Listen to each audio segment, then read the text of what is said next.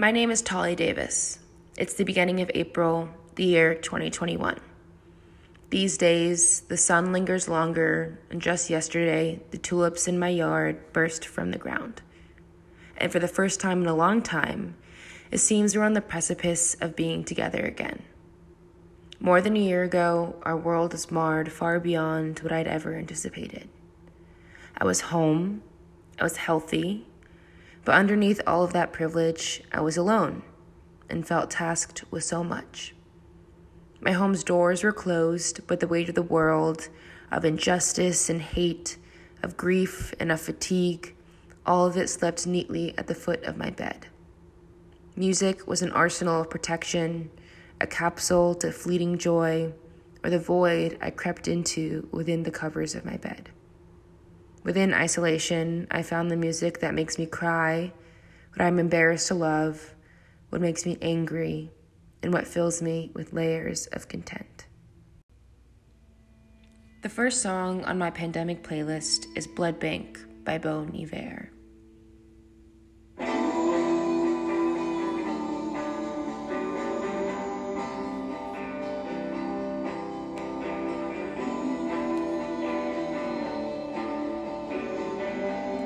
I chose this song not because of its lyrics, but its feel. When a friend recommended that I listen to Bon Iver, this was the first song I listened to. When the pandemic hit, I revisited the song, and I've been chasing the feelings it awoke in me ever since. Well, you, you can just wallow in that background instrumental.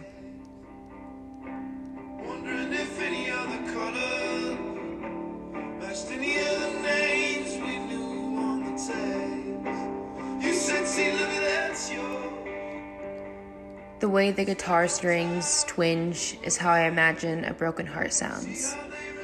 Or those screeches which reminds us, uh, which remind us of the hands which hold the strings, fill in the cracks of the heart, though I'm not sure which one.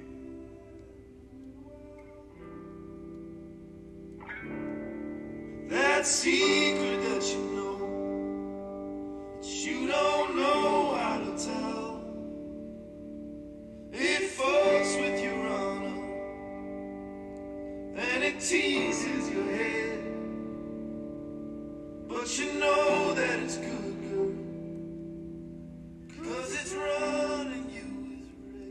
It took me several listens to actually hear the lyrics. They are limited, simple, as most of the song showcases guitar and bass. Bon Iver delivers the, ver- the verses as if he's reciting us a story or reading us a book. So, what pops is the song's refrain at the end of the chorus. The music swells around Bon Iver's voice as he repeats four simple words. What I love most is as the chorus and refrain are repeated, they take on new meaning.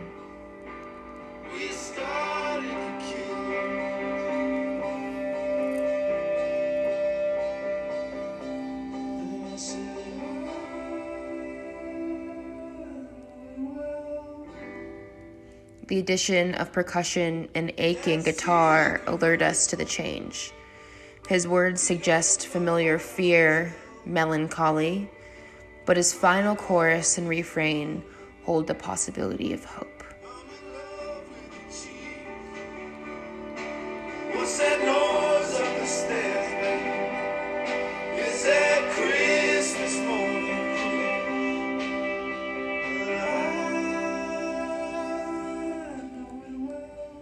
The combination of the alluring instrumental and the grainy vocals grabs you. Their juxtaposition begs me to reflect on how, even in the moments of joy, there is fear and sadness. Our emotions are not insulated. Think of the color green. The song is mossy, wet, and forceful. And during the moments when I feel numb or anxious, the song delivers me a cold, yet comforting reminder to welcome whatever emotions I might feel.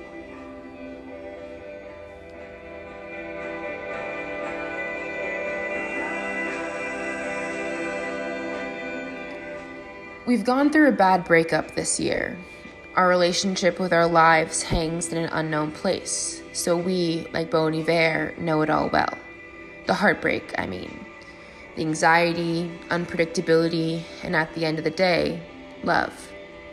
We know it well enough to shut off our thoughts and transfix ourselves within the guitar chords. We deserve that much. The song grounds us in the moment, past all thoughts, and forces us to just feel. While every part of our lives demands us to keep smiles and hide any pain or disappointment, the song begs us to just be. Perhaps the most important thing Bon Iver tells us is, even for only a moment, we should let ourselves just be.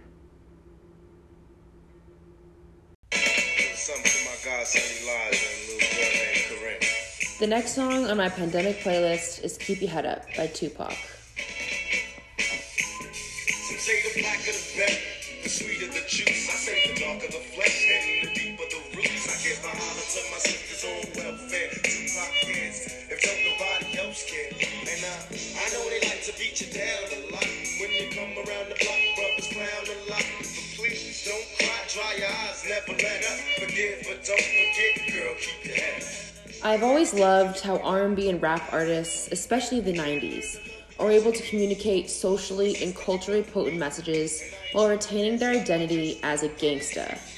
You know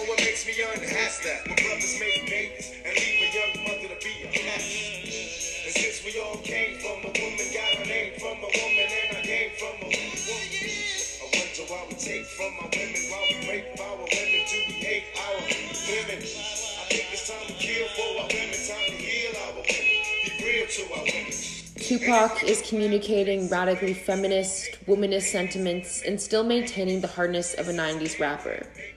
Notice the internal rhyme scheme. This repetition really digs into the point, cueing the listener to take a step closer. Just pure artistry. The song is brassy and smooth, charming even, the exact sound you'd expect to pump from the stereo of a player. The song almost belongs in a convertible Porsche 911.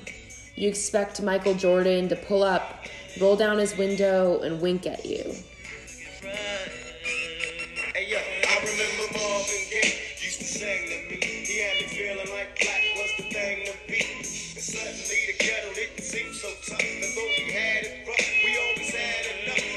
Like Bon Iver in Blood Bank, Tupac is telling us a story, both his and a universal black experience, though his verses seem far more analytical than the previous song. You'll hear in a moment. He presents us with an with an argument in a topic sentence like, "They got money for wars, but can't feed the poor." Said it ain't no hope for the youth, and the truth is, it ain't no hope for the future. He presents his analysis. I blame my mother for turning my brother into a crack baby. We ain't meant to survive because it's a setup.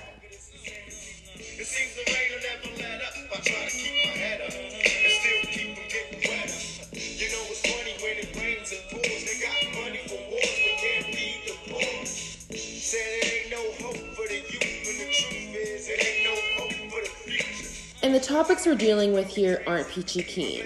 He's ad libbing about reproductive justice generational poverty, and the war on drugs. But right when things get serious, we hear a new sound.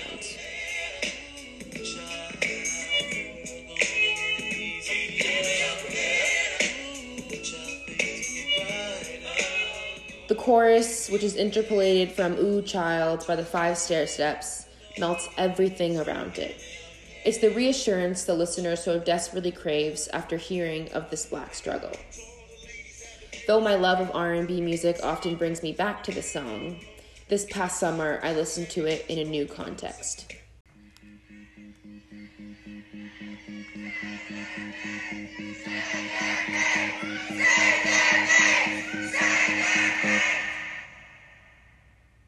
Racial trauma is often inadvertent, but I hadn't realized how much I'd simply been maintaining up until this moment. My body went through a type of reckoning Generations of people scratched and clung to escape my skin. The most challenging part was the need to readily access that trauma every day. I listened to songs like A Change Is Gonna Come by Sam Cooke or Letter to the Free by Common to reach into my pockets and pull whatever ounce of fire and motivation was left within the fatigue. But I craved something beyond chills and ancestral chokeholds. Make a video about puzzles. See, that's why you're gonna have to keep reading. Oh, yeah, that. Put that. The first one, the first line. Say the black and the berry, the sweeter the juice. I say the darker the flesh, then the deeper the roots. I give violence to my sister's own welfare. Tupac kids, and don't nobody ever speak. Keep Your Head Up is a form of protest. It's beautiful, potent, rich, and rigid. It's an expression of agency. And while the world keyed onto black pain like porn, all I wanted to be reminded of was how charring, resonant, and rich blackness is. Of course, there is resistance baked into our blood, but so was beauty and the capability to make art and joy. Think of Juan driving up in his car during the opening scenes of Moonlight. His surroundings communicate racial poverty, but there's also his gold watch. The one hand on the steering wheel, the soft music, his indifferent and thick expression. There's this incredible black actor and this black director behind the camera delivering a melodious and heartbreaking story. At the end of the day, that is blackness to me. Tupac reminds me that though our lives are bruised by hatred, our bodies are capable of charisma some people can only dream of.